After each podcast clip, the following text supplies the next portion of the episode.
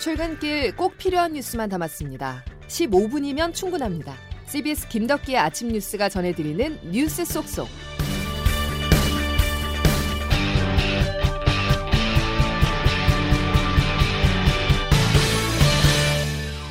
여러분 안녕하십니까? 7월 15일 김덕기 아침 뉴스입니다. 터널의 끝이 보이지 않습니다. 코로나19 신규 확진자가 연일 4자릿수를 기록하면서 오늘도 1,600명 안팎이 될 것으로 보이는데요. 거리두기 휴가는 1에서 2주 뒤에 나타나는 만큼 확진자 수는 당분간 더 증가할 수 있습니다. 정부는 오늘부터 비수도권 대부분에 거리두기 2단계를 적용하기로 했습니다. 첫 소식 조태인 기자입니다.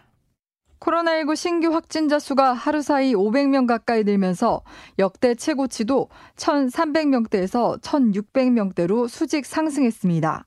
어제 저녁 9시까지 집계된 확진자 수는 1,421명으로 오늘 발표될 확진자 수도 많게는 1,600명대 안팎으로 어제 발표됐던 최다치와 비슷한 수준일 것으로 보입니다. 거리두기 효과가 나타나는데 1, 2주의 시간이 걸린다는 걸 고려하면 이 같은 추세는 당분간 이어질 것이란 전망입니다. 최근의 확산세의 특징은 어떤 특정 그룹에 의한 전파가 아니라 방역 당국의 추적과 관리가 어려운 선행 확진자와 접촉을 통한 감염이 47%, 감염 경로를 알 수 없는 감염은 31%에 이른다는 겁니다. 또 수도권에 집중됐던 감염세가 비수도권으로 확산하면서 정부는 어제 세종, 전북, 전남, 경북을 제외한 비수도권 10개 시도의 거리두기를 2단계로 격상했습니다. 비수도권의 2단계가 적용되면서 유흥시설이나 식당, 카페 등은 밤 12시까지만 영업이 가능합니다. 인원 제한 기준도 적용되는데 2단계에서 사적 모임은 8명까지 가능하지만 일부 지자체들은 방역 상황을 고려해 더 강화했습니다. 예를 들어 세종, 대전, 충북은 4명까지만 모일 수 있고 울산, 제주는 인원 제한 기준이 6명까지입니다. 제주는 또 유흥시설과 관련한 코로나19 집단 감염이 발생하자 도내 유흥시설에 대해 집합금지 행정명령을 발동했습니다. CBS 뉴스 조태임입니다. 코로나 4차 대유행이 본격화하면서 백신 접종이 중요해졌습니다. 어제 저녁 8시부터는 50대 후반의 백신 예약이 다시 시작되는데요. 3일 전에는 사이트 접속도 어려웠고 반나절 만에 중단되는 등 이용자들이 큰 불편을 겪었습니다. 이번엔 어땠을까요? 윤준호 기자가 취재했습니다. 정부는 어제 오후 8시부터 만 55세에서 59세를 대상으로 한 코로나19 예방접종 사전 예약을 재개했습니다. 지난 12일 백신 물량 소진으로 15시간 30분 만에 첫 예약을 중단한 지 이틀 만입니다. 그런데 첫 예약 때와 마찬가지로 어제도 접종을 원하는 접속자가 한꺼번에 몰리면서 사이트는 오후 8시 시작과 동시에 먹통이 됐습니다. 초반에는 사이트 접속 자체가 불가능했고 시간이 조금 흘러 겨우 연결되더라도 대기 인원은 40만 명, 대기 시간은 140시간이 넘었습니다. 이 같은 접속 장애 상황이 3시간 가까이 이어지면서 이용자들은 이번에도 큰 불편을 겪었습니다. 앞서 정은경 질병관리청장이 동일한 문제가 재발하지 않도록 만전을 기하겠다며 사과했지만 똑같은 상황이 반복된 겁니다. 현재는 서버 정비로 사이트가 안정을 되찾고 접속도 원활하게 이루어지는 상태입니다. 다만 사전 예약이 혼선을 빚으면서 당초 다음 달 7일까지 완료할 계획이었던 이들 만 55세에서 59세 대상자들의 접종 일정은 일주일 늦은 다음 달 14일까지로 늘어났습니다. 만 50세에서 54세의 접종 일정도 다음 달 16일부터 25일까지로 일주일 연기됐습니다. CBS 뉴스 윤준호입니다. 출범 40년 만에 프로야구 리그가 중단된 이유는 일부 선수들의 방역 수칙 위반 때문이었습니다. NC의 핵심 선수 4명이 경기를 마친 뒤 자신들 숙소에서 일반인 여성 2명과 술을 마셨는데 해당 여성들이 확진 판정을 받으면서 감염이 확인된 것입니다. 이 과정에서 선수들은 거짓 진술을 내 수사 의뢰됐고 박민우 선수는 올림픽 대표팀에서 하차했습니다. 임종률 기자의 보도입니다.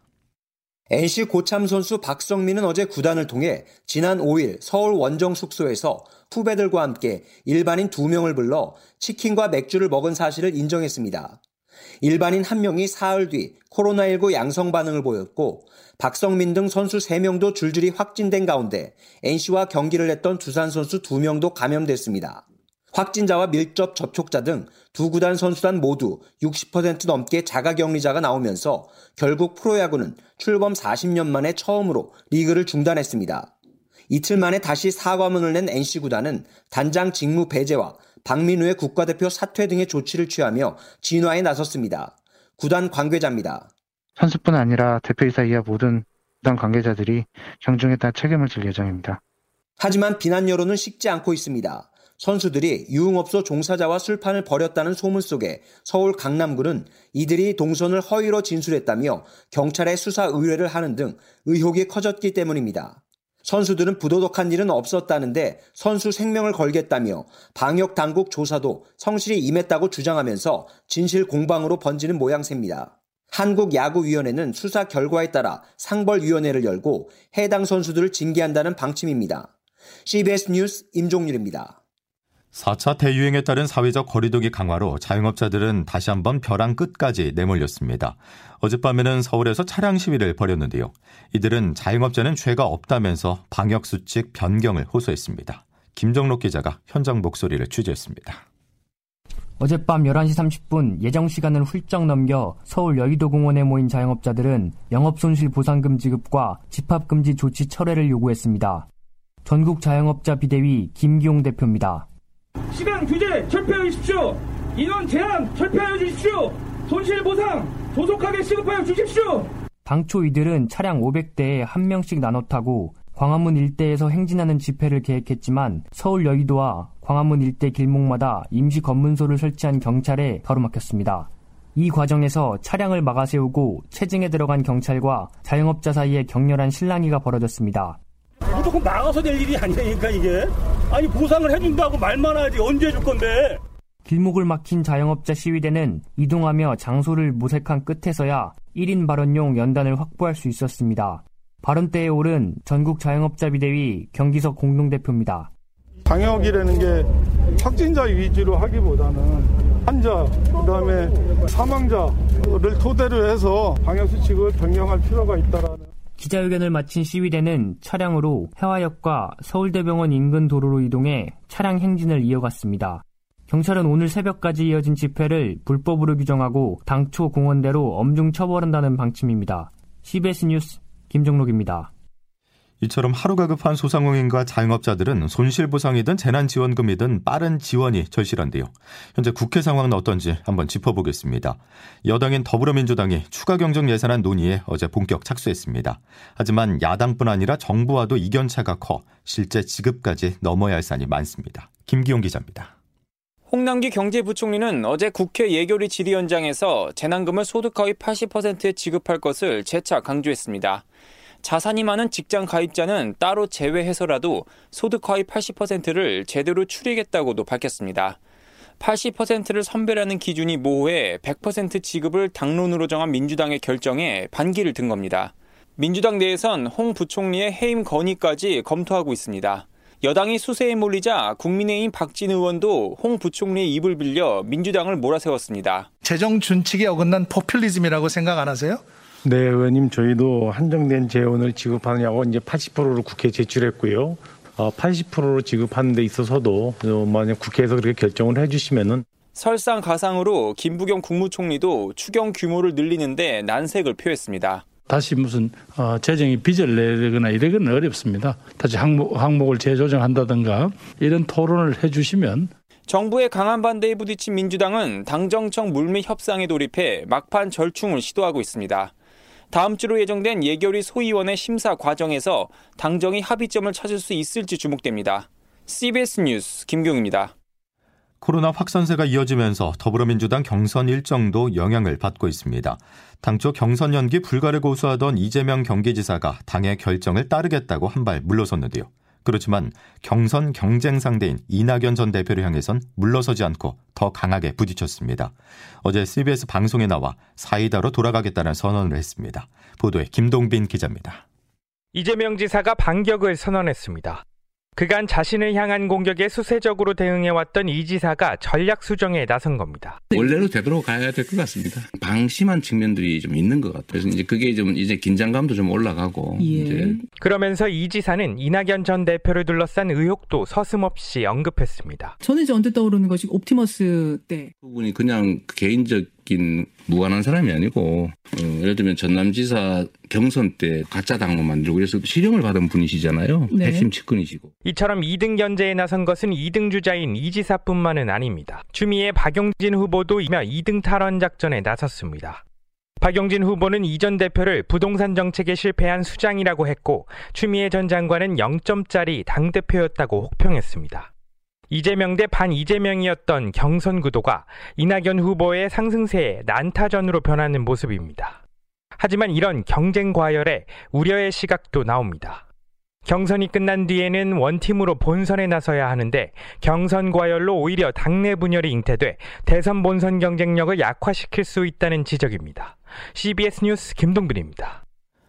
가짜 수산업자에게 금품을 받고 유력 정치인 등을 연결시켜준 혐의를 받는 이동훈 전 조선일보 논설위원이 자신에 대한 경찰 조사를 공작 수사라고 주장해 논란이 일었습니다. 당시 윤석열 캠프 대변인이었던 이 전 위원에게 여권 인사가 찾아와 윤 전 총장을 치는 것을 도우면 사건을 무마해주겠다는 제안을 받았다는 것인데요. Y를 치고 우리를 도우면은 없던 일로 만들어주겠다. 경찰과도 조율이 됐다. 이에 대해서 여권은 냉소적인 반응을 보였습니다. 김용민 민주당 최고위원과 김성회 열린민주당 대변인의 말 들어보시죠. 이동훈을 상대로 무슨 공작을 하겠다라는 것인지 객관적인 상황을 봤을 때 이동훈이 그 정도 급이 되는지 최근에 공채로 뽑은 삼성의 신입사원한테 네가 저 이재용을 치면 내가 너를 승진시켜주겠다는 말한 거랑 뭐가 다릅니까? 근데 당 차원의 진상규명을 하겠다던 국민의힘 이준석 대표도 정보가 더 필요하다면서 한 발 물러서는 모습을 나타냈습니다.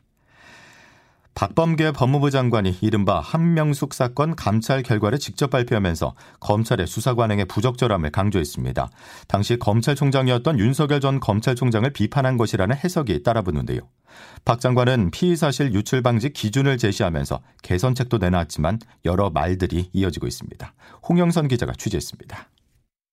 한명숙 전 총리 사건 전반에 대한 감찰 결과를 직접 발표한 박범계 법무부 장관. 이 의혹의 출발점인 한 전 총리 사건 수사와 재판에서 검찰이 재소자를 반복 소환하고 증언을 연습시키는 등의 부적절한 수사 관행을 확인했다고 강조했습니다. 지난해 제기된 이 위증 의혹에 대한 대검의 사건 배당 절차가 공정하지 않았고 관련 회의 결과가 특정 언론에 보도된 것은 피의 사실 공표라며 문제 삼았습니다. 이에 대한 개선 방안으로 어떤 경우 형사 사건을 공개할지에 대한 규칙을 구체화하겠다는 내용을 담았습니다. 박범계 장관입니다. 악의적 수사 상황 유출 행위는 반드시 찾아내 엄단하겠습니다. 이로써 형사사건 공개 금지 규정의 규범력 또한 회복하고자 했습니다. 하지만 검찰 내부에서는 현재도 형사사건 공개심의위원회를 열어 공소제기 전 공개 범위를 구체화하고 있는데 이를 되풀이하는 수준에 그쳤다는 평가가 나옵니다. 특히 권력 사건과 관련한 보도에 대해서만 극도로 예민하게 반응하는 것은 권력 수사와 언론의 재갈을 물리는 취지로밖에 이해할 수 없다는 비판도 잇따릅니다. 피의 사실 공표 기준이 균형 감각 없이 국민의 알 권리가 축소되는 방향으로 가고 있다는 지적입니다. CBS 뉴스 홍영선입니다.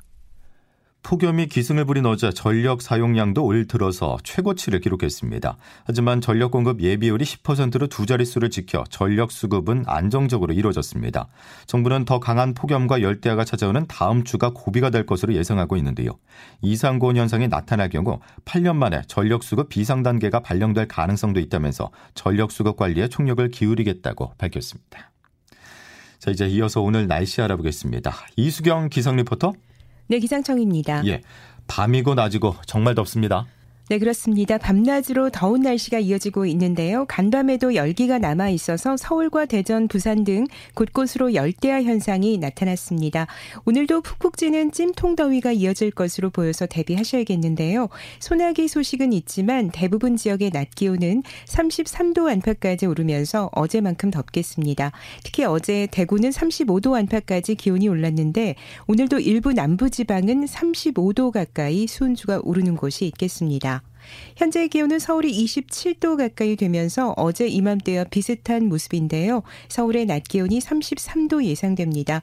그 밖의 지역 춘천과 청주, 대전과 전주, 대구의 기온도 오늘 33도를 보이겠고 제주의 낮 기온은 32도가 예상되고 있는데요. 이번 주 내내 폭염과 열대야가 이어지면서 무더위의 기세는 꺾이지 않겠습니다.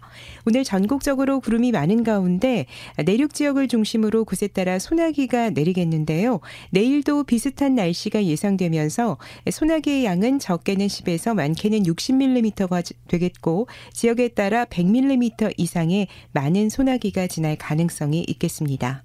날씨였습니다. 코로나 소식과 함께 요즘 날씨 소식을 접할 때마다 걱정이 됩니다. 어제는 올 들어서 가장 더웠다고 하죠. 오늘도 어제만큼 덥겠고요. 강한 소나기 예보가 있습니다. 비 피해 없이 더위를 식혀줄 비가 됐으면 좋겠군요. 목요일 김덕기 아침 뉴스는 여기까지입니다. 비처럼 시원한 소식으로 돌아올 수 있도록 내일 노력하겠습니다. 고맙습니다.